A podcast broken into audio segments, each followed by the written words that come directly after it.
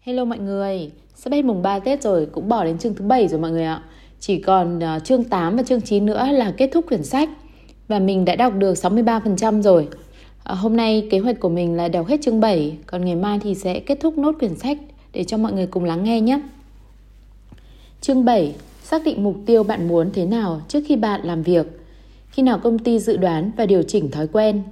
Andrew Paul chỉ vừa bắt đầu làm ở vị trí chuyên gia dữ liệu cho công ty Target khi một vài đồng nghiệp ở phòng tiếp thị dừng trước bàn làm việc của anh vào một ngày nọ và hỏi loại câu hỏi mà Paul đã quen trả lời từ lâu rồi. Máy tính của anh có thể tìm ra khách hàng nào đang mang thai cho dù họ không muốn chúng ta biết được không? Paul là một nhà thống kê, cả cuộc đời anh tập trung vào việc sử dụng số liệu để hiểu con người. Anh lớn lên trong một thị trấn nhỏ phía bắc Dakota và trong khi bạn anh đang học lớp 4H hay xây dựng mô hình tên lửa, Paul chơi với máy tính. Sau đại học, anh có một tấm bằng về xác suất thống kê và sau đó là một bằng khác về kinh tế. Và trong khi phần lớn bạn cùng lớp trong chương trình toán kinh tế của trường đại học Missouri hướng về các công ty bảo hiểm hay cơ quan chính phủ, Paul đang ở trên một con đường khác. Anh bị ám ảnh bởi các nhà kinh tế đang sử dụng mô hình phân tích để giải thích lề thói con người. Trên thực tế, Paul đã thử tự làm một vài thí nghiệm không chính thức. Anh đã từng tổ chức một bữa tiệc thăm dò ý kiến mọi người về câu chuyện đùa, yêu thích của họ và sau đó cố gắng tạo ra một mô hình tính toán cho lời nói đùa hoàn hảo nhất. Anh đã tìm kiếm cách tính toán lượng bia chính xác anh cần uống để làm tăng tự tin khi trò chuyện với phụ nữ ở các bữa tiệc, nhưng không quá nhiều để anh tự biến mình thành một kẻ ngốc. Nghiên cứu thông thường này có vẻ không bao giờ được công bố nhưng anh biết những thí nghiệm đó là trò chơi của trẻ con so với việc các tập đoàn Mỹ đang sử dụng các số liệu để nghiên cứu cuộc sống con người. Paul muốn tham gia vào. Thế nên, khi anh tốt nghiệp và nghe được rằng Hallmark, một công ty về thiệp mừng, đang tìm kiếm để thuê các nhà thống kê ở phố Kansas, anh nộp đơn và nhanh chóng dành nhiều ngày lùng sục số liệu kinh doanh để xác định liệu hình ảnh của cấu trúc hay voi bán được nhiều thiệp sinh nhật hơn và liệu What happens at grandma's stays at grandma's hài hước hơn trên mực đỏ hay mực xanh, đó là thiên đường. 6 năm sau, năm 2002, khi Paul biết được rằng Target đang tìm kiếm chuyên viên kiểm kê, anh tạo ra một bước nhảy. Anh biết rằng Target sẽ thành công tột đỉnh khi công ty thu thập được số liệu. Mỗi năm, hàng triệu người mua sắm bước vào 1.147 cửa hàng của Target và nhận được hàng nghìn tỷ byte thông tin về bản thân mình. Rất nhiều người không hiểu được bản thân mình đang làm điều đó. Họ dùng thẻ khách hàng thường xuyên, phiếu mua hàng tích lũy họ nhận được trong thư điện tử hay sử dụng thẻ tín dụng mà không biết rằng Target có thể kết nối việc mua hàng của họ với tiểu sử cá nhân. Với một nhà thống kê, số liệu đó là cánh cửa màu nhiệm để nhìn sâu vào sở thích của khách hàng. Target bán mọi thứ từ hàng tạp hóa đến quần áo, hàng điện tử và dụng cụ làm vườn. Và bằng cách theo sát thói quen mua sắm của mọi người, các chuyên gia phân tích của công ty có thể dự đoán điều gì đang diễn ra trong nhà họ. Ai đó mua khăn tắm mới, khăn trải giường, đồ bằng bạc, chảo và đồ ăn đóng hộp. Họ có thể vừa mới mua nhà mới hoặc ly hôn, một chiếc xe chất đầy thuốc xịt côn trùng, quần áo lót của trẻ em, đèn pin và rất nhiều pin, tạp chí Real Simple và một chai Chardonnay. Trại hè đang sắp đến và bà mẹ không thể chờ đợi thêm được nữa. Làm việc tại Target mang đến cho Paul cơ hội để tìm hiểu sinh vật phức tạp nhất, người mua sắm Mỹ. Trong môi trường tự nhiên của họ, công việc của anh là xây dựng các mô hình tính toán có thể lướt qua các số liệu và xác định hộ gia đình nào có trẻ con và hộ gia đình nào là các anh chàng độc thân nhạy cảm, người mua sắm nào yêu thích hoạt động ngoài trời, ai thích kem và tiểu thuyết lãng mạn hơn. Paul được ủy thác trở thành người đọc được suy nghĩ theo tính toán giải đoán những thói quen của người mua sắm để thuyết phục họ chi tiêu nhiều hơn. Sau đó, vào một buổi chiều nọ, một vài đồng nghiệp của Paul từ phòng tiếp thị dừng trước bàn làm việc của anh. Những người đó nói họ đang cố gắng tìm hiểu khách hàng của Target đang mang thai dựa vào các mô hình mua sắm. Nói cho cùng, phụ nữ mang thai và những người sắp làm cha mẹ là những người kỹ càng đến từng chi tiết, gần như không có thêm nhóm khách hàng lợi ích thích sản phẩm và không lo ngại giá cả nào tồn tại. Nó không phải chỉ là tã giấy và khăn tay. Những người có con nhỏ quá mệt mỏi nên họ sẽ mua mọi thứ họ cần, nước ép và giấy vệ sinh, tất và tạp chí. Ở bất cứ nơi nào, họ mua bình sữa và sữa bột.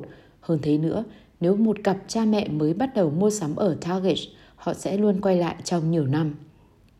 Nói cách khác, tìm ra ai đó đang mang thai có thể mang đến cho Target hàng triệu đô la. Paul ngạc nhiên, điều thách thức một nhà dự báo thống kê không phải chỉ là bước vào suy nghĩ của người mua sắm, mà là phòng ngủ của họ. Ngay lúc dự án kết thúc, Paul học được vài bài học quan trọng về tầm nguy hiểm của việc săn đuổi những thói quen bản năng nhất của con người. Ví dụ, anh sẽ học được rằng che giấu điều bạn biết đôi lúc cũng quan trọng như bạn biết nó và rằng không phải tất cả phụ nữ đều hứng thú với một chương trình máy tính giám sát kế hoạch sinh nở của họ. Thực chất là không phải ai cũng nghĩ đọc được đúng tâm lý người khác là một điều hay. Tôi đoán người ngoài có thể nói nó phần nào giống như chương trình truyền hình thực tế Big Brother. Paul nói với tôi, điều đó làm nhiều người cảm thấy bất tiện. Ngày xưa ngày xưa, một công ty như Target sẽ không bao giờ thuê một người như Andrew Paul. Gần 20 năm trước, những người bán lẻ không làm những việc như phân tích kỹ càng số liệu có tính định hướng. Thay vào đó, Target cũng như nhiều cửa hàng tạp hóa, trung tâm mua sắm, người bán thiệp mừng, người bán lẻ quần áo và các công ty khác cố gắng xăm soi đầu óc của khách hàng theo cách cũ, thuê các nhà tâm lý học đưa ra những thủ thuật khoa học không rõ ràng mà họ khẳng định có thể làm cho khách hàng chi tiêu nhiều hơn.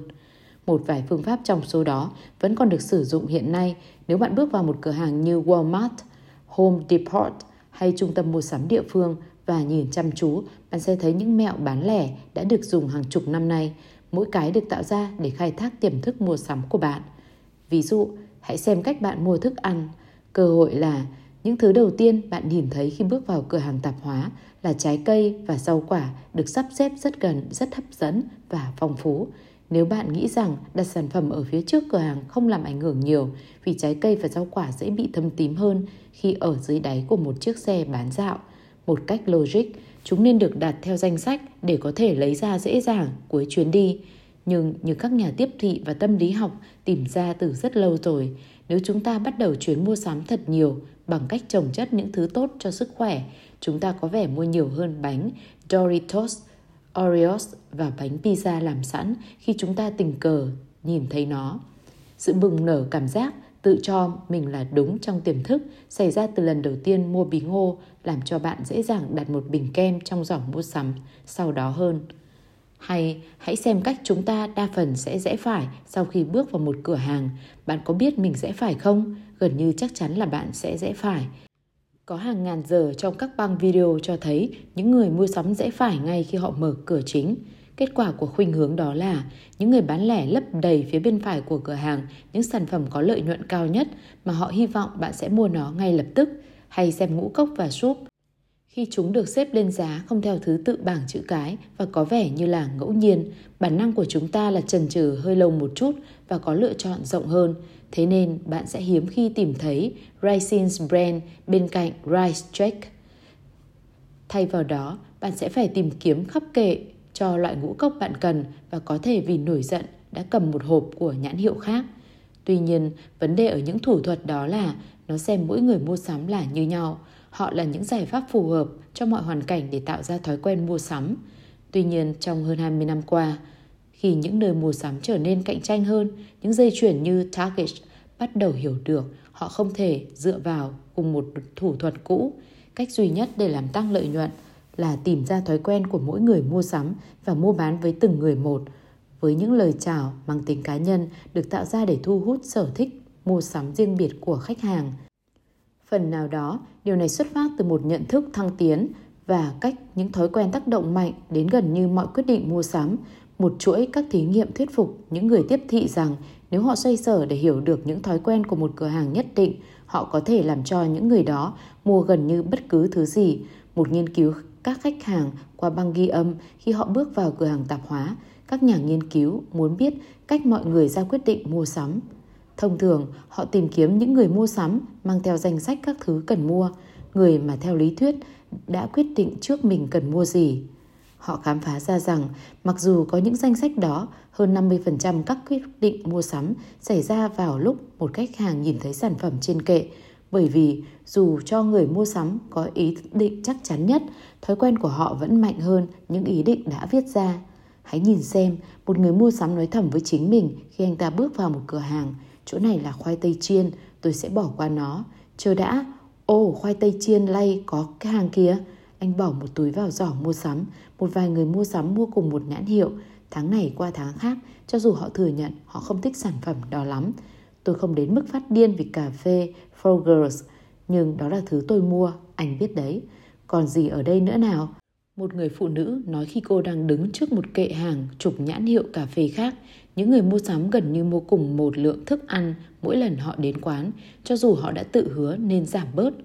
Khách hàng đôi khi hành xử như loài sinh vật làm theo thói quen, lặp lại một cách tự động các lề thói cũ mà rất ít quan tâm đến những mục tiêu hiện tại. Hai nhà tâm lý học tại Đại học Nam California viết vào năm 2009. Tuy nhiên, khía cạnh đáng ngạc nhiên của những nghiên cứu này là cho dù mọi người dựa vào các thói quen để dẫn dắt việc mua sắm, thói quen của mỗi người lại khác nhau.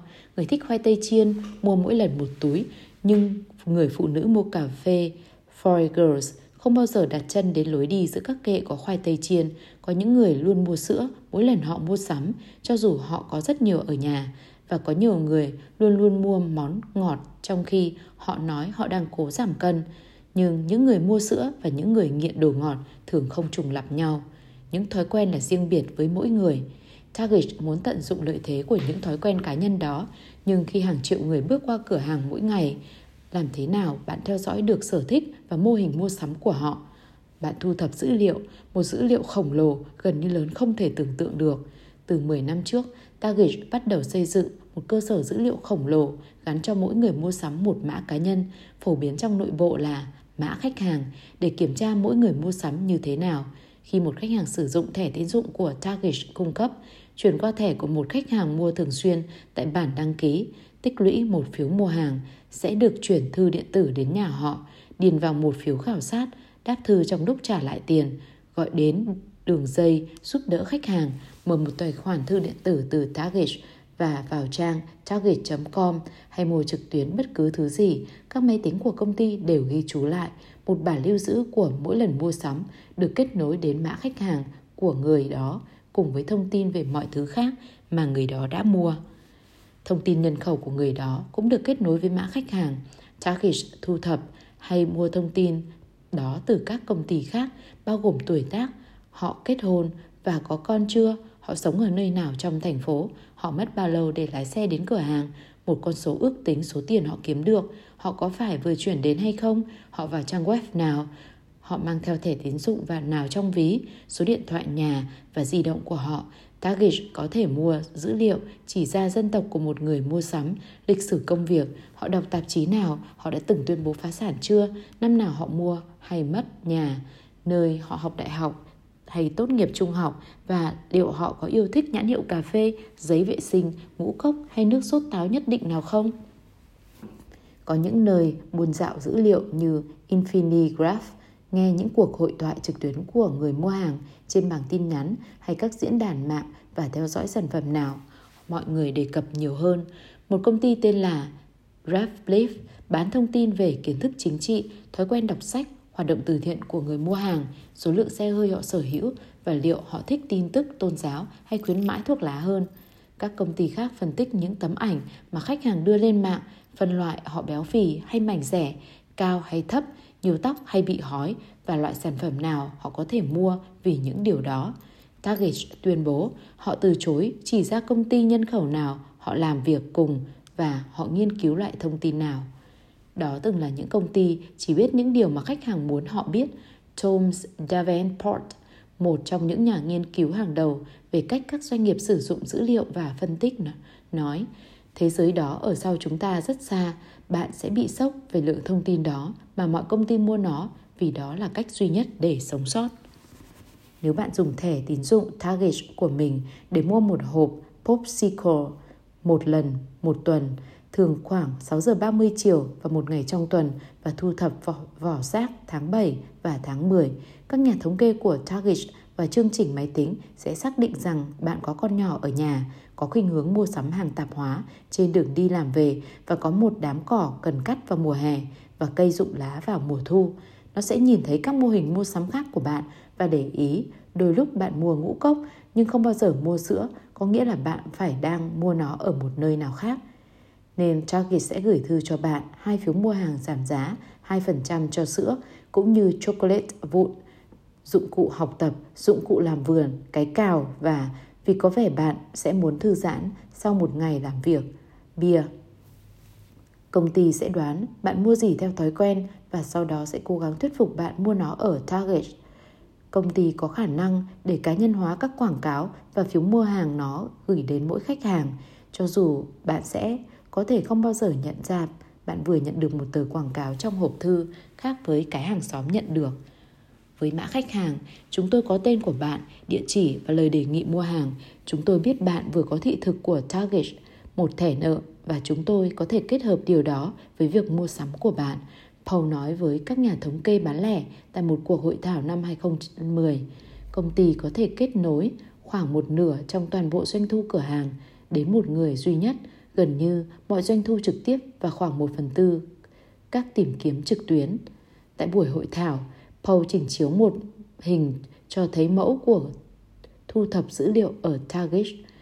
Một biểu đồ làm cho khán giả thì thầm kinh ngạc khi nó xuất hiện trên màn hình. Tuy nhiên, vấn đề với toàn bộ dữ liệu đó là nó sẽ trở nên vô nghĩa nếu các nhà thống kê không làm nó có nghĩa. Với một người không chuyên, hai người mua sắm đều mua nước ép cam là như nhau.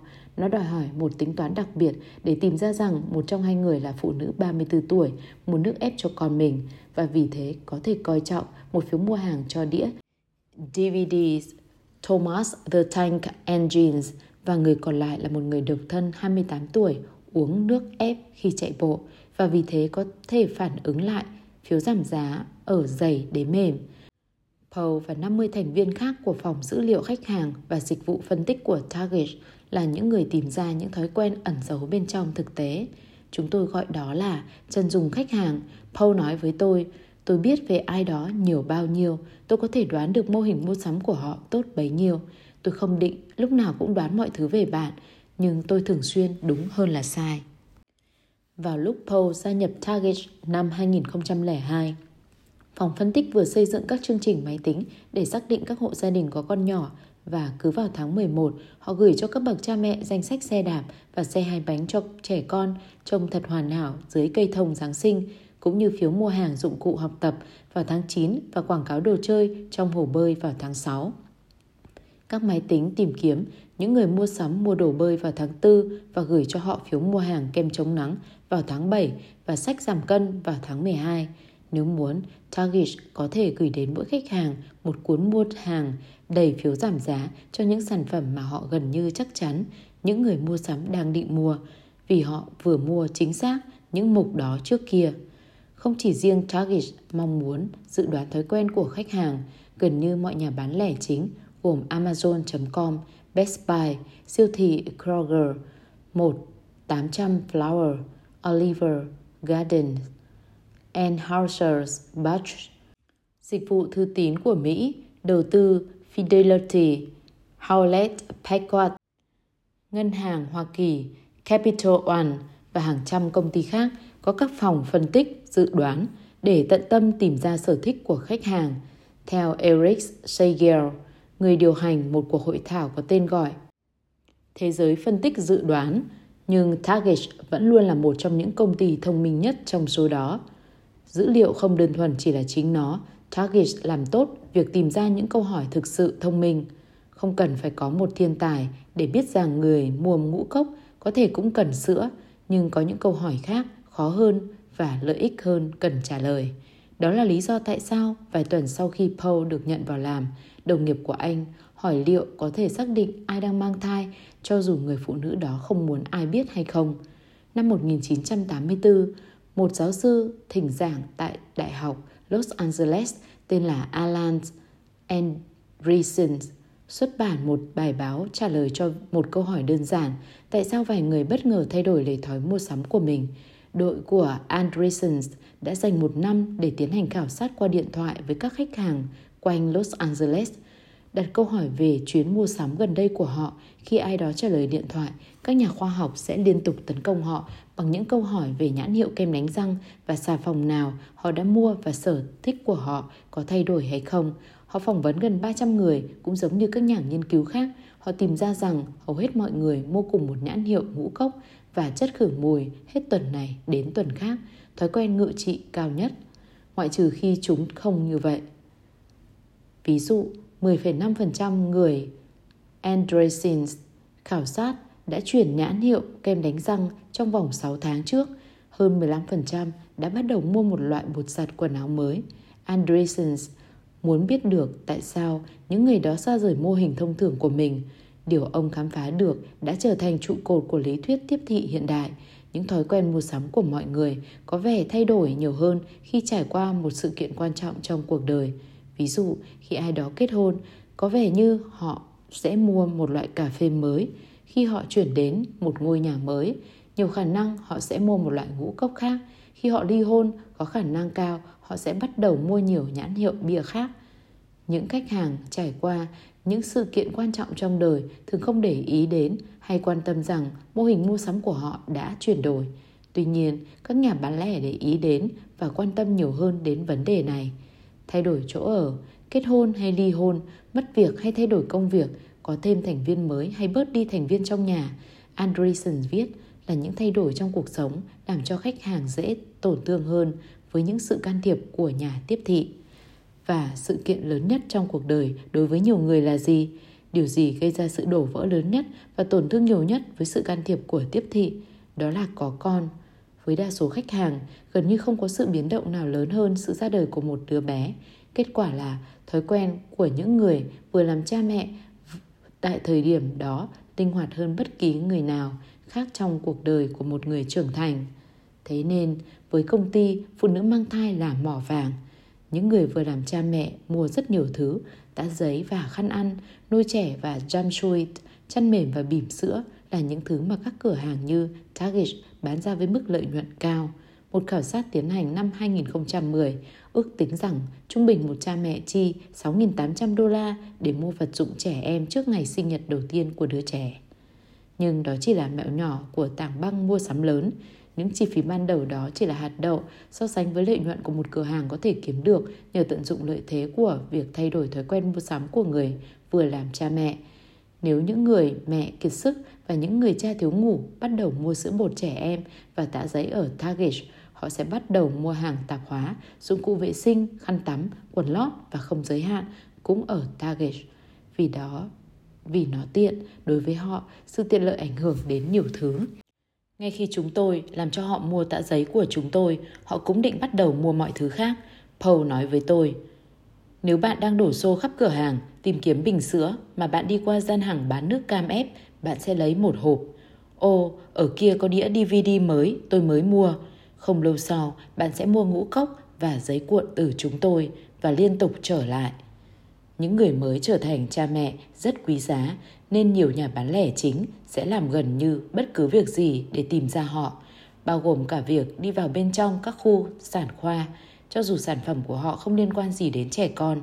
Ví dụ, một bệnh viện New York cung cấp cho mỗi người mẹ mới một túi quà có chứa mẫu kèo xịt tóc, sữa rửa mặt, kem cạo dầu, lương khô, dầu gội đầu, áo thun chất liệu cốt tông.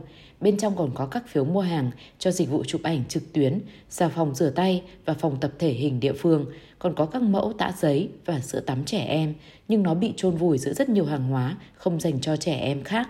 Ở 580 bệnh viện khắp nước Mỹ, những người mẹ mới nhận quà từ công ty Walt Disney mà từ năm 2010 đã bắt đầu xây dựng một phòng ban chuyên trách về tiếp thị đến các bậc cha mẹ của trẻ sơ sinh. Procter Gamble, Fisher Price và nhiều công ty khác cũng có những chương trình quà tặng tương tự. Disney ước tính thị trường trẻ sơ sinh mới ở Bắc Mỹ đáng giá 36,3 tỷ đô la một năm. Nhưng đối với công ty như Target, tiếp cận những người sắp làm mẹ trong khu sản khoa theo khía cạnh nào đó là quá muộn. Kể từ lúc đó, họ đã ở trên màn hình thăm dò của nhiều công ty khác rồi. Target không muốn cạnh tranh với Disney và Procter Gamble. Nó muốn đánh bại. Mục tiêu của Target là muốn tiếp thị đến các bậc cha mẹ trước khi có trẻ sơ sinh là lý do tại sao các đồng nghiệp của Andrew Paul tìm anh ngày hôm đó để hỏi về xây dựng một thuật toán dự đoán mang thai. Nếu họ có thể xác định những người mẹ sắp có thai sớm trước khoảng quý thứ hai của thai kỳ, họ có thể giành được khách hàng đó trước bất cứ ai.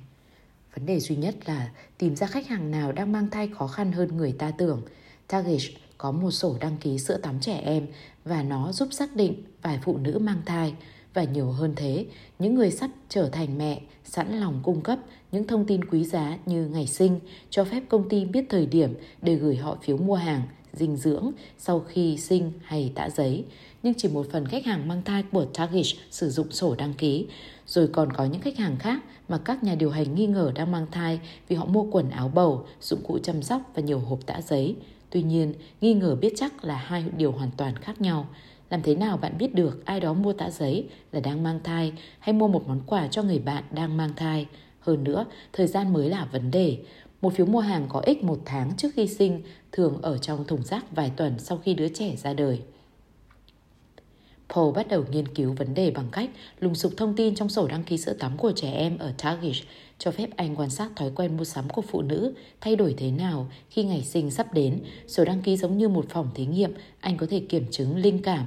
Mỗi người mẹ mang thai cung cấp tên của cô, tên của chồng và cả ngày dự sinh. Kho dữ liệu của Target có thể liên kết thông tin đó với mã khách hàng của cả gia đình. Kết quả là khi nào một người phụ nữ trong số đó mua thứ gì trong cửa hàng hay trực tuyến Paul sử dụng ngày dự sinh mà người đó cung cấp có thể ước tính được việc mua sắm xảy ra trong quý 3 nào. Ngay lập tức, anh xây dựng các mô hình. Anh khám phá được rằng những người mẹ đang mang thai mua sắm theo nhiều cách có thể dự đoán gần đúng. Rất nhiều người mua mỹ phẩm dưỡng da, nhưng một nhà phân tích dữ liệu Target lưu ý rằng những phụ nữ trong sổ đăng ký trẻ em đang mua một số lượng lớn bất thường mỹ phẩm dưỡng da, không mùi, khoảng bắt đầu từ quý thứ hai thai kỳ của họ – một nhà phân tích khác để ý rằng đôi lúc trong 20 tuần đầu, nhiều phụ nữ có thai bổ sung nhiều loại vitamin như canxi, magie và kẽm. Rất nhiều người mua xà phòng và bông cốt tông hàng tháng. Nhưng khi ai đó bất ngờ bắt đầu mua nhiều xà phòng không mùi và bông cốt tông cùng với dung dịch vệ sinh tay và một số lượng đáng kinh ngạc khăn mặt tất cả cùng một lúc vài tháng sau khi mua mỹ phẩm dưỡng da, Madre và kẽm, điều đó báo hiệu họ đang đến gần ngày sinh.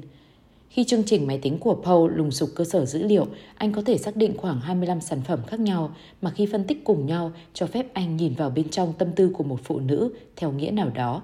Quan trọng hơn, anh có thể đoán được cô ấy đang ở trong quý nào của thai kỳ và ước tính sinh nở. Nên Target có thể gửi đến những phiếu mua hàng khi cô đang sắp sửa đi mua sắm một lần mới. Vào lúc Paul hoàn thành, chương trình có thể gán cho gần như bất kỳ người mua sắm bình thường nào một điểm số dự đoán mang thai. Jenny Watt, 23 tuổi, ở Atlanta, mua mỹ phẩm dưỡng da có chất ca cao. Số tiền đó đủ lớn để mua gấp đôi lượng túi tã giấy, kẽm, magie và một tấm chăn màu xanh sáng. 87% khả năng là cô đang mang thai và ngày sinh nở là khoảng gần cuối tháng 8. Liz Anters ở Brooklyn, 35 tuổi, mua 5 túi khăn rửa mặt, một chai nước giặt quần áo cho da nhạy cảm, quần jean rộng, vitamin có chứa DHA và một số lượng lớn kem làm ẩm da. 96% khả năng là cô đang mang thai và cô có thể sinh vào đầu tháng 5.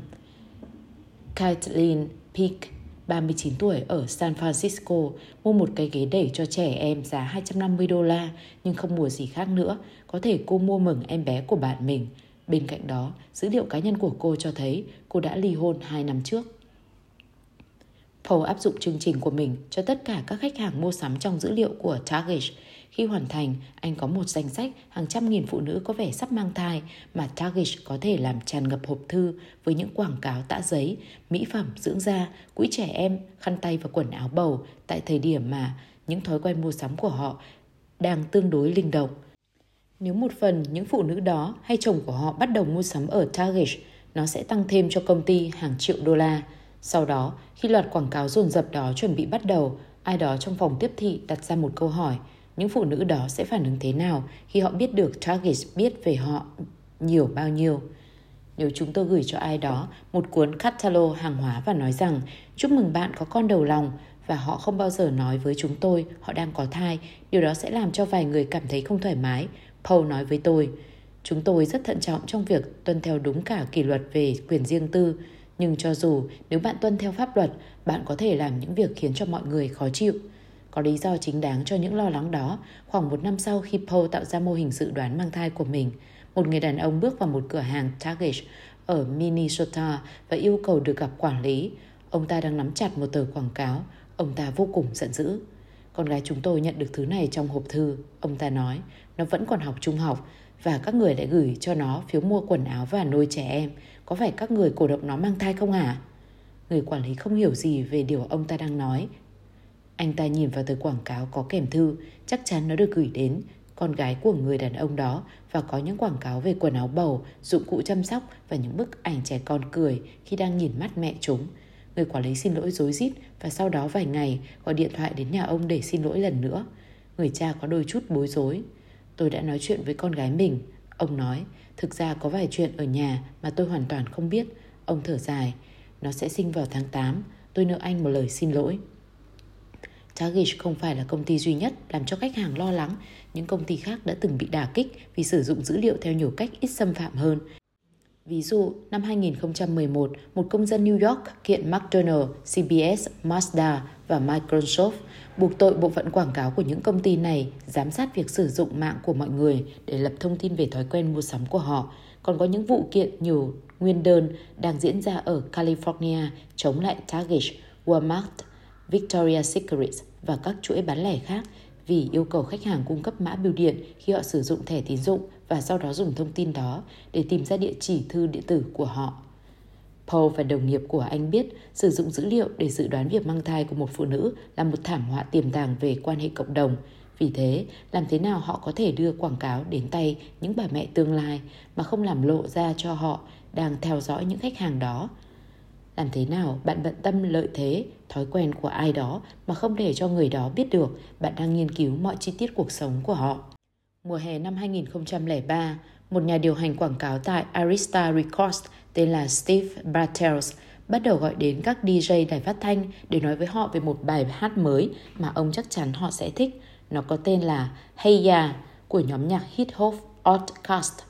Hey Ya là một bản nhạc vui kết hợp nhạc funk, rock và hip hop và một ít nhạc jazz êm dịu của Big Bang, một trong những ban nhạc nổi tiếng nhất thế giới.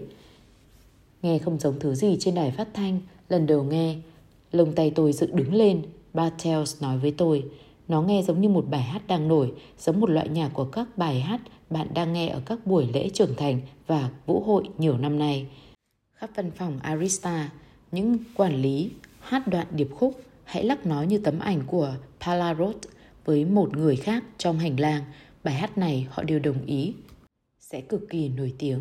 Sự khẳng định chắc chắn đó không chỉ dựa vào trực giác.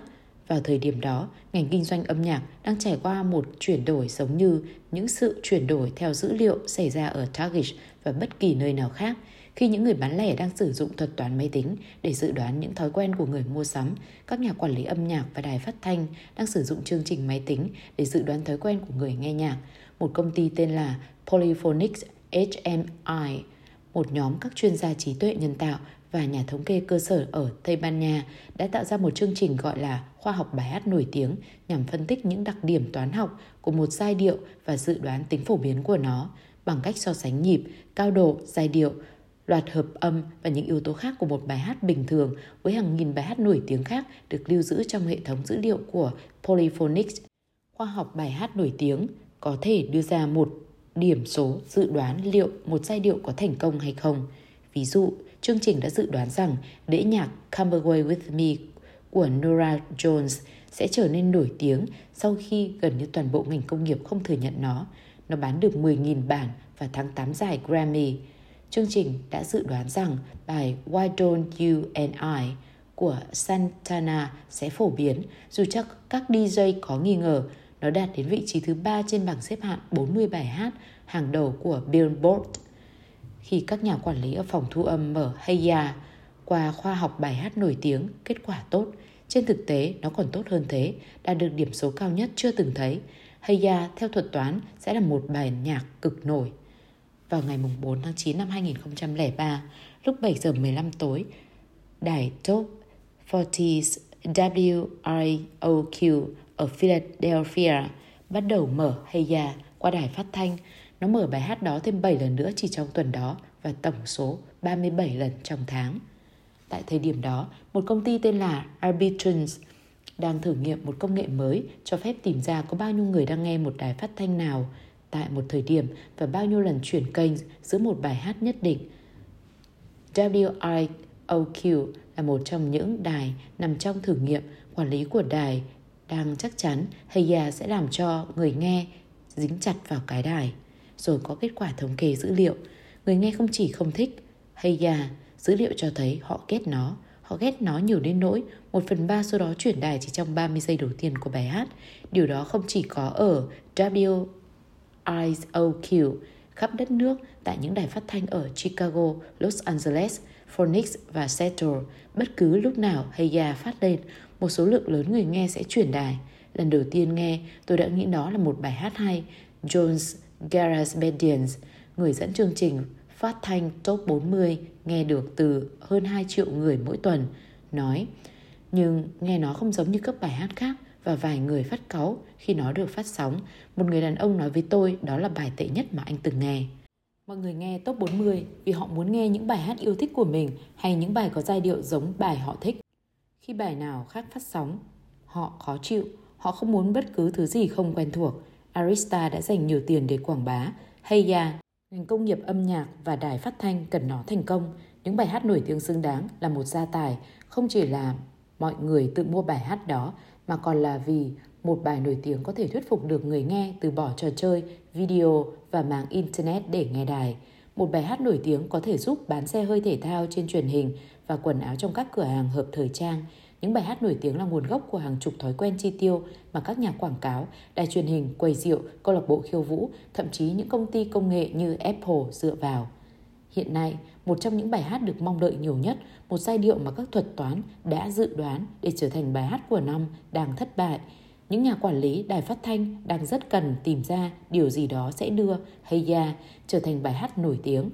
Câu hỏi đó, làm thế nào bạn đưa ra một bài hát trở nên nổi tiếng đã làm cho ngành công nghiệp âm nhạc đó bối rối kể từ khi nó bắt đầu. Nhưng chỉ trong vài chục năm qua, mọi người đã cố gắng để đạt đến những câu trả lời khoa học. Một trong những người tiên phong là một quản lý đài trước kia tên là Rich Mayer. Người vào năm 1985 cùng với vợ mình Nancy thành lập một công ty có tên là Medias Bay trong căn hầm của nhà họ ở Chicago. Họ sẽ thức dậy mỗi sáng, cầm lên một túi băng ghi âm của đài đã được thu lại ngày trước đó ở nhiều thành phố khác nhau, đếm và phân tích mọi bài hát đã được phát. Mayer sau đó sẽ phát hành một bản tin hàng tuần theo dấu những giai điệu nào đang tăng lên hay giảm về độ phổ biến. Trong những năm đầu tiên, bản tin chỉ có khoảng 100 người góp ý, Mayer và vợ anh cố gắng giữ cho công ty hoạt động. Tuy nhiên, khi càng nhiều đài bắt đầu sử dụng nhận xét của Mayer để tăng lượng khán giả, và cụ thể nghiên cứu những công thức mà anh đã đặt ra để giải thích xu hướng nghe nhạc, bản tin của anh, dữ liệu mà Mediabase bán và sau đó những dịch vụ tương tự cung cấp bởi một ngành công nghiệp tư vấn theo dữ liệu đang phát triển, xem xét các đài phát thanh được hoạt động.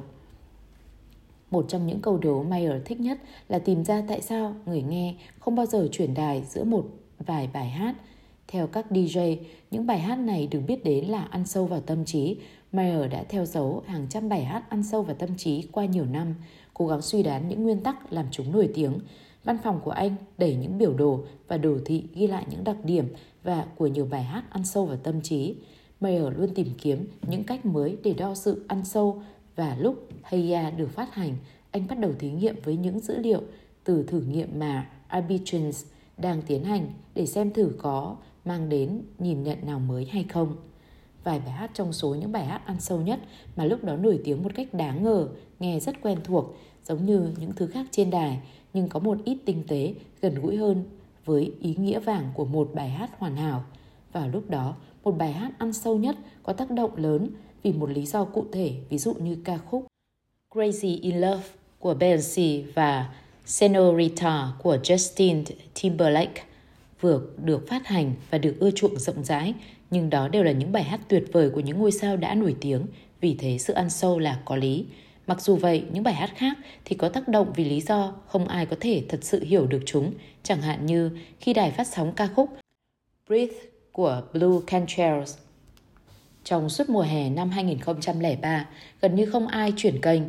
Bài hát có giai điệu theo tiết tấu và rất dễ quên mà các DJ cảm thấy nhạt nhẽo nên phần lớn họ thường mở nó một cách miễn cưỡng, nhưng vì một vài lý do, mỗi bài hát đó được phát sóng, mọi người đều lắng nghe, cho dù sau này, theo những người đi thăm dò ý kiến biết được, Cũng những người đó nói rằng họ không thích bài hát lắm, hay như ca khúc Here Without You của Three Doors Down và gần như bất cứ bài hát nào của nhóm Maroon 5.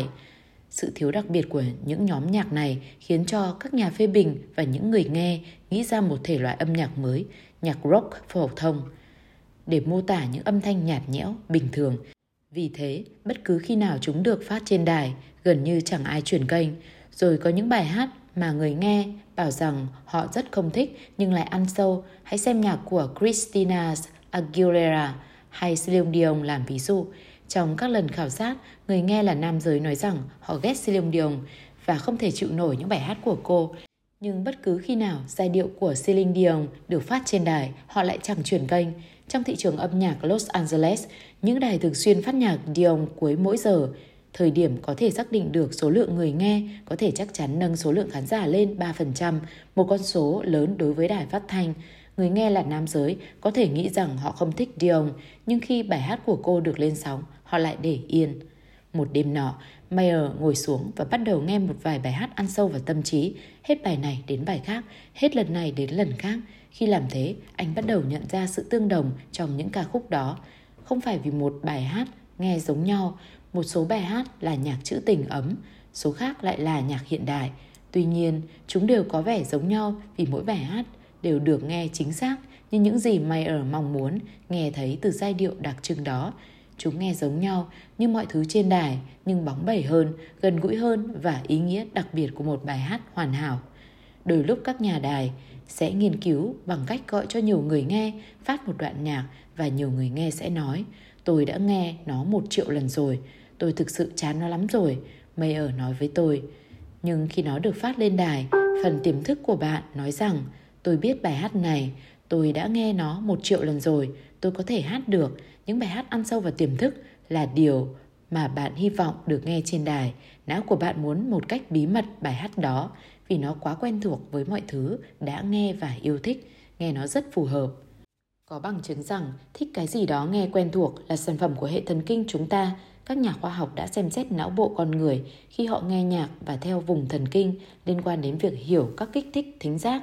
Việc nghe nhạc kích hoạt nhiều khu vực của não bộ bao gồm vỏ não thính giác, đồi não và vỏ não trên đỉnh. Những khu vực tương tự đó cũng kết hợp với mô hình nhận biết và giúp não bộ quyết định chú ý đến và bỏ qua dữ liệu vào. Nói cách khác, những khu vực xử lý âm nhạc được thiết kế để tìm kiếm những mô hình và sự quen thuộc. Điều đó có nghĩa, nói cho cùng, âm nhạc rất phức tạp. Những giai điệu cao độ, giai điệu trùng nhau và những âm thanh đối nghịch bên trong gần như bất kỳ bài hát nào hay bất kỳ ai nói chuyện trên một đường đông đúc vì vấn đề đó quá mạnh nên nếu não bộ không có khả năng tập trung vào vài âm thanh và bỏ qua những cái khác, mọi thứ sẽ giống như bản nhạc của những tiếng ồn không hòa hợp nhau. Não bộ của chúng ta thèm khát sự quen thuộc trong âm nhạc vì sự quen thuộc là cách mà chúng ta xoay sở để lắng nghe mà không bị sao nhãng với mọi âm thanh. Chỉ khi các nhà khoa học ở MIT khám phá ra rằng những thói quen mang tính hành vi ngăn cản chúng ta khỏi sự choáng ngợp vì chúng ta liên tục đưa ra quyết định mỗi ngày. Nếu không có nó, không thể quyết định được liệu chúng ta có nên tập trung vào tiếng của con cái, tiếng huýt sáo của huấn luyện viên hay tiếng ồn từ một con đường đông đúc giữa một trận bóng đá ngày thứ bảy hay không. Những thói quen cho phép chúng ta chia tách một cách vô thức âm thanh quan trọng khỏi những thứ có thể bỏ qua. Đó là lý do tại sao những bài hát nghe quen thuộc, cho dù bạn chưa bao giờ nghe chúng trước đây, ăn sâu vào tâm trí. Não bộ của chúng ta được thiết kế để kích thích những mô thính giác có vẻ thân quen với những gì chúng ta vừa nghe hơn. Khi Celine Dion phát ra một bài hát mới mà nó nghe giống như mọi bài hát cô đã hát, cũng như phần lớn các bài hát trên đài, não của chúng ta thèm khát trong vô thức sự thừa nhận nó và bài hát trở nên ăn sâu vào tâm trí. Bạn có thể không bao giờ đến một buổi hòa nhạc của Celine Dion, nhưng bạn sẽ nghe bài hát của cô ấy trên đài vì chúng là những gì bạn mong đợi được nghe khi bạn lái xe đi làm. Những bài hát đó phù hợp với một hoàn cảnh với thói quen của bạn. Sự nhìn nhận đó giúp giải thích tại sao Heya lại thất bại trên đài phát thanh, dù rằng chương trình khoa học bài hát nổi tiếng và các nhà quản lý âm nhạc chắc chắn nó sẽ nổi tiếng. Vấn đề không phải Heya không hay, vấn đề là Heya không quen thuộc.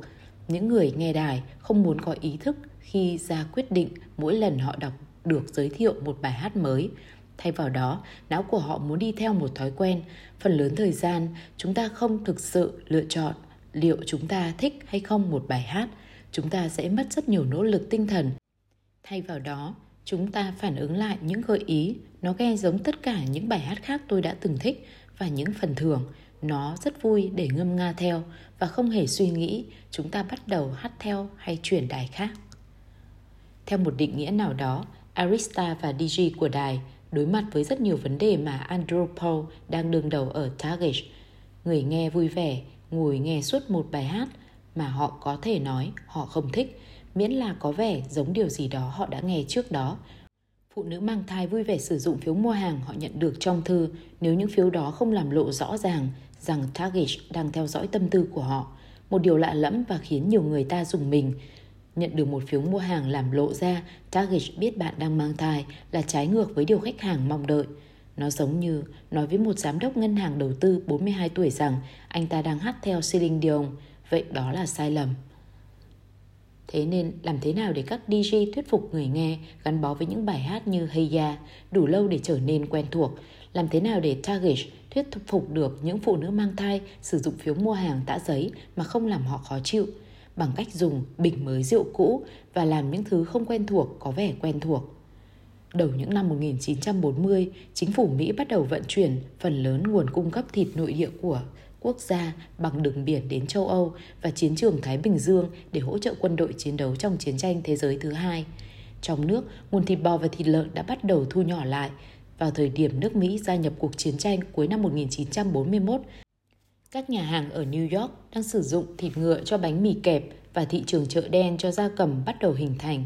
Các quan chức chính phủ bắt đầu lo lắng rằng nỗ lực chiến tranh kéo dài sẽ làm cho đất nước rơi vào tình trạng thiếu đạm Vấn đề này sẽ lớn dần lên ở nước Mỹ khi chiến tranh tiếp diễn.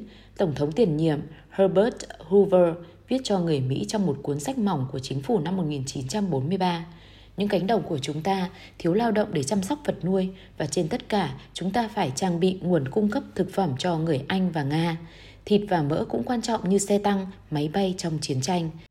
Vì lo lắng, Bộ Quốc phòng đặt vấn đề với hàng chục nhà xã hội học, tâm lý học và thần kinh học hàng đầu cả nước – có Margaret Mead và Kurt Lewin, người sắp trở thành nhân vật nổi tiếng trong lĩnh vực học thuật và mang cho họ một nhiệm vụ tìm ra cách để thuyết phục người Mỹ ăn bộ lòng, làm cho các bà nội trợ phục vụ chồng và con mình với gan, tim, thận, não, bao tử và ruột giàu vô protein được bỏ lại sau khi sườn bò và bò quay được đưa ra ngoài nước. Vào lúc đó, bộ lòng không phổ biến ở Mỹ, một người phụ nữ trung lưu năm 1940 sẽ đói ăn nhanh hơn nếu không có món lưỡi động vật hay bộ lòng trên bàn ăn. Vì thế, khi các nhà khoa học được tuyển vào Hội đồng Thói quen ăn uống gặp mặt lần đầu tiên năm 1941, họ tự đặt ra một mục tiêu xác định một cách hệ thống với những rào cản văn hóa cản trở người Mỹ không ăn bộ lòng – Tất cả hơn 200 nghiên cứu cuối cùng được phát hành và trọng tâm của toàn bộ các nghiên cứu đó là một hiểu biết giống nhau để thay đổi việc ăn uống của mọi người, vật lạ phải được làm thành quen thuộc và để làm điều đó, bạn phải ngụy trang nó trong ăn uống hàng ngày. Các nhà khoa học kết luận để thuyết phục người Mỹ ăn gan thận, những người nội trợ phải biết được cách làm cho món ăn đó nhìn có vị và mùi giống hết mức có thể những gì gia đình họ mong muốn được nhìn thấy trên bàn ăn tối. Ví dụ như khi phòng phụ cấp sinh hoạt của Quartermaster Koff. Những người chịu trách nhiệm việc ăn uống của binh lính bắt đầu phục vụ bắp cải tươi cho quân đội năm 1943. Nó bị phản đối. Vì thế, những bếp ăn tập thể, sắt nhỏ và đun bắp đun sôi bắp cải cho đến khi nó nhìn giống như mọi thứ rau xanh khác trong khay thức ăn của binh lính và quân đội ăn nó mà không phản nàn gì. Theo một nhà nghiên cứu đánh giá, những nghiên cứu đó, các binh lính có vẻ ăn nhiều thức ăn hơn dù cho quen thuộc hay không khi nó được chuẩn bị giống như các trải nghiệm trước đó của họ và được trình bày theo kiểu quen thuộc. Hội đồng thói quen ăn uống kết hợp bí mật để thay đổi chế độ ăn uống của người Mỹ là sự quen thuộc. Không lâu sau, các bà nội trợ nhận được thư từ của chính phủ bảo họ người chồng nào cũng sẽ mừng rỡ vì bánh làm từ thịt bò và thận heo. Những người bán thịt bắt đầu đưa ra các công thức giải thích cách chế biến gan thành từng lát thịt – Vài năm sau khi kết thúc chiến tranh thế giới thứ hai, Hội đồng thói quen ăn uống bị giải thể. Tuy nhiên, kể từ đó, bồ lòng đã được kết hợp hoàn hảo vào bữa ăn của người Mỹ. Một nghiên cứu chỉ ra rằng việc tiêu thụ những phần thừa đó tăng lên 33% trong chiến tranh. Năm 1955, nó tăng đến 50%. Thận đã trở thành một món chủ yếu trong bữa tối. Gan được dùng cho nhiều dịp đặc biệt. Những mô hình bữa tối của người Mỹ đã được chuyển đổi đến một mức độ mà bộ lòng đã trở thành biểu tượng của sự thoải mái. Kể từ đó, chính phủ Mỹ nỗ lực rất nhiều để cải thiện chế độ ăn uống của người dân. Ví dụ có một chiến dịch năm một ngày với ý định khuyến khích mọi người ăn 5 loại trái cây và rau quả, kim tự tháp thức ăn của Bộ Nông nghiệp Hoa Kỳ và thúc đẩy dùng phô mai ít béo cùng sữa. Không ai thực hiện triệt để phát hiện của hội đồng, không ai cố gắng ngụy trang lời khuyên của họ vào những thói quen đã tồn tại và kết quả là toàn bộ chiến dịch đã thất bại. Đến hôm nay, chương trình duy nhất của chính phủ từng tạo ra sự thay đổi bền vững trong chế độ ăn uống của người Mỹ là sự thúc đẩy ăn bộ lòng những năm 1940. Tuy nhiên, các đài phát thanh và công ty quy mô lớn lại dễ hiểu hơn. Để làm Heya nổi tiếng, các DJ nhanh chóng nhận ra họ cần phải làm cho bài hát có vẻ quen thuộc và để làm điều đó cần có điều gì đó đặc biệt. Vấn đề là những chương trình máy tính như khoa học bài hát nổi tiếng rất tốt khi dự đoán thói quen của mọi người. Nhưng đôi lúc những thuật toán đó tìm ra thói quen chưa thực sự hình thành và khi các công ty giới thiệu những thói quen mà chúng ta không thừa nhận hay tệ hơn, không sẵn lòng chấp nhận như sự yêu mến bí mật của chúng ta dành cho những bản ballad đầy sức sống. Các công ty có nguy cơ bị đẩy ra khỏi ngành công nghiệp nếu một cửa hàng tạp hóa khoe khoang rằng chúng ta có sự lựa chọn rất rộng cho ngũ cốc có đường và kem, người mua sắm sẽ tránh xa. Nếu một người bán thịt nói đây là một miếng lòng cho bữa tối của bạn, một bà nội trợ những năm 1940 sẽ nấu món cá hồi hầm thay vào đó. Khi một đài phát thanh khoe khoang, nửa tiếng Silong Dion sẽ không ai bật đài lên. Vì thế, thay vào đó, những người chủ siêu thị chào hàng táo và cà chua, trong khi bảo đảm bạn bước qua khu kẹo M&M và kem Hagen Dazs trên đường đến quầy tính tiền. Những người bán thịt những năm 1940 gọi gan là thịt bò mới và các DJ một cách lặng lẽ chuyển Titanic làm bài hát dạo đầu. Hay Ya cần trở thành một phần của một thói quen nghe nhạc đã tạo lập để nổi tiếng và để trở thành một phần của một thói quen đầu tiên nó cần được ngụy trang thật nhẹ nhàng cũng giống như cách các bà nội trợ ngụy trang thận bằng cách sắp nó thành miếng mỏng thế nên tại WIOQ ở Philadelphia cũng như ở các đài khác khắp nước, các DJ bắt đầu đảm bảo rằng bất cứ khi nào Heya được phát, nó được kèm giữa những bài hát đã nổi tiếng. Đó là lý thuyết về danh sách nhạc theo sách giáo khoa hiện nay. Tom Webster, một nhà tư vấn đài, nói hãy phát một bài hát mới giữa hai bài hát mọi người đều công nhận là nổi tiếng. Tuy nhiên, các DJ không phát Hey Ya kế tiếp bất kỳ bài hát nổi tiếng nào, họ phát nó kèm giữa các thể loại nhạc mà Rich Mayer đã khám phá sẽ ăn sâu vào tiềm thức theo một cách riêng. Từ những nghệ sĩ như Blue Cantrells, Three Doors Down, Maroon 5 và Christina Aguilera. Trên thực tế, vài đài quá nhiệt tình nên họ dùng một bài hát đến hai lần. Ví dụ, hãy xem danh sách nhạc của WIOQ cho ngày 19 tháng 9 năm 2003. 11 giờ 43, Here Without You của Three Doors Down. 11 giờ 51, Breathe của Blue Cantrells. 11 giờ 58, Heya của Outcast. 12 giờ 01, Breathe của Blue Cantrells. Hay danh sách nhạc chọn cho ngày 16 tháng 10. 9 giờ 41, Harder to Breathe của Maroon 5. 9 giờ 45, Heya của Outcast. 9 giờ 49, Can't Hold Us Down của Christina Aguilera. 10 giờ Frontins của Pharrell. Ngày 12 tháng 11, 9 giờ 58, Here Without You của Three Door Down. 10 giờ 1 phút, Heya của Outcast. 10 giờ 5 phút, Like I Love You của Justin Timberlake. 10 giờ 9 phút, Baby Boy của Beyoncé. Quản lý một danh sách nhạc là tất cả những gì cần làm để giảm bớt rủi ro, Wester nói. Các đài phát thanh phải mạo hiểm theo những bài hát mới, nếu không mọi người sẽ dừng nghe. Nhưng điều mà người nghe muốn là những bài hát họ đã yêu thích, thế nên bạn phải sáng tác những bài hát mới có vẻ quen thuộc nhanh nhất có thể. Khi WIOQ lần đầu tiên phát Heya vào đầu tháng 9, trước khi việc phát kèm theo bắt đầu, 26,6% người nghe truyền đài bất kỳ lúc nào nó được phát. Đến tháng 10, sau khi nó phát kèm theo những bài hát nổi tiếng ăn sâu vào tâm trí, yếu tố dừng nghe đó sẽ giảm xuống 13,7%. Tháng 12, nó là 5,7%. Những đài phát thanh khắp đất nước sử dụng cùng kỹ thuật phát kèm để và tỷ lệ dừng nghe cũng tuân theo mô hình đó. Và khi người nghe nghe hay già hết lần này đến lần khác, nó sẽ trở nên quen thuộc. Khi bài hát trở nên phổ biến, WIOQ phát hay già khoảng 15 lần một ngày. Những thói quen nghe của mọi người đã chuyển sang hy vọng, thèm khát, hay già, một thói quen hay già hình thành.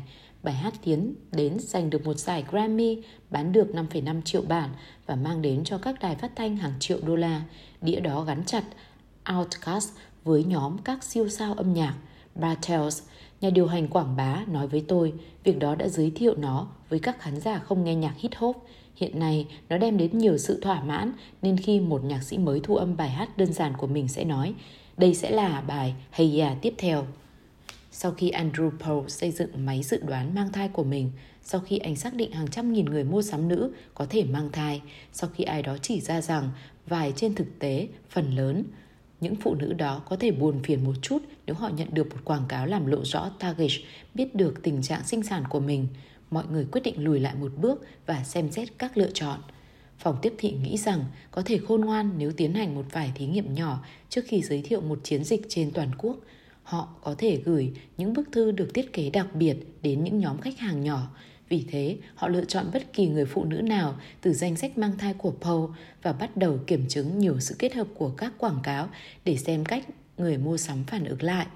Chúng ta có thể gửi đến mọi khách hàng một cuốn sách quảng cáo nhỏ được thiết kế đặc biệt cho họ nói rằng đây là những thứ bạn đã mua tuần trước và một phiếu mua hàng cho nó. Một nhà điều hành Target có hiểu biết trực tiếp về máy dự đoán mang thai của Paul nói với tôi. Lúc nào chúng tôi cũng làm thế với các sản phẩm tạp hóa.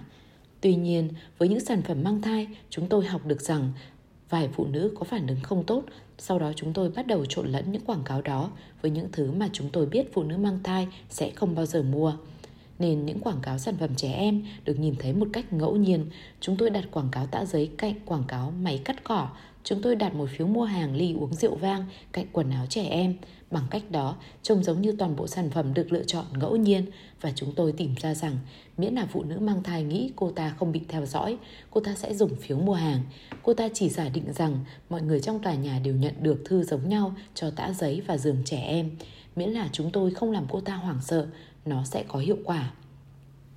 Câu trả lời cho Target và câu hỏi của Paul làm thế nào để quảng cáo đến một phụ nữ mang thai mà không tiết lộ rằng bạn biết cô ta có thai cũng cần thiết như điều mà các DJ dùng để gây nghiện cho người nghe bằng hay. Target bắt đầu quảng cáo phiếu mua hàng đã giấy kèm với những sản phẩm không dành cho phục thai phụ, làm cho các quảng cáo có vẻ quen thuộc và thoải mái. Họ ngụy trang điều họ đã biết. Không lâu sau, doanh thu mẹ và bé của Target bùng nổ. Công ty không áp dụng các con số doanh thu cho bất kỳ phòng ban xác định nào. Nhưng giữa năm 2002, khi Paul được tuyển dụng, và năm 2009, lợi nhuận của Target tăng từ 44 tỷ đô lên 65 tỷ đô la. Năm 2005, chủ tịch của công ty Greg Steers Hafer khoe khoang với cả phòng đầy các nhà đầu tư về sự tập trung cao độ của công ty vào những mặt hàng và chủng loại lôi cuốn các nhóm khách hàng nhất định như bà mẹ và em bé. Khi những công cụ, cơ sở dữ liệu phát triển càng phức tạp, Target Mail tự thân trở thành một công cụ hữu ích để đẩy mạnh giá trị và sự tiện lợi cho những nhóm khách hàng nhất định như những người mới làm mẹ hay những cô bé cậu bé tuổi tin. Anh nói, ví dụ, Target Baby có thể theo dõi các giai đoạn cuộc đời từ chăm sóc trước khi sinh đến lúc ngồi ghế nhỏ trên xe hơi và tập đi. Năm 2004, chương trình thư điện tử trực tiếp Target Baby tăng khá nhanh về số lần thăm và doanh thu. Dù kinh doanh một bài hát mới, một món ăn mới hay một cái giường mới, bài học cũng giống nhau. Nếu bạn gọi một thứ gì đó mới trong những thói quen cũ, cộng đồng sẽ dễ chấp nhận nó hơn.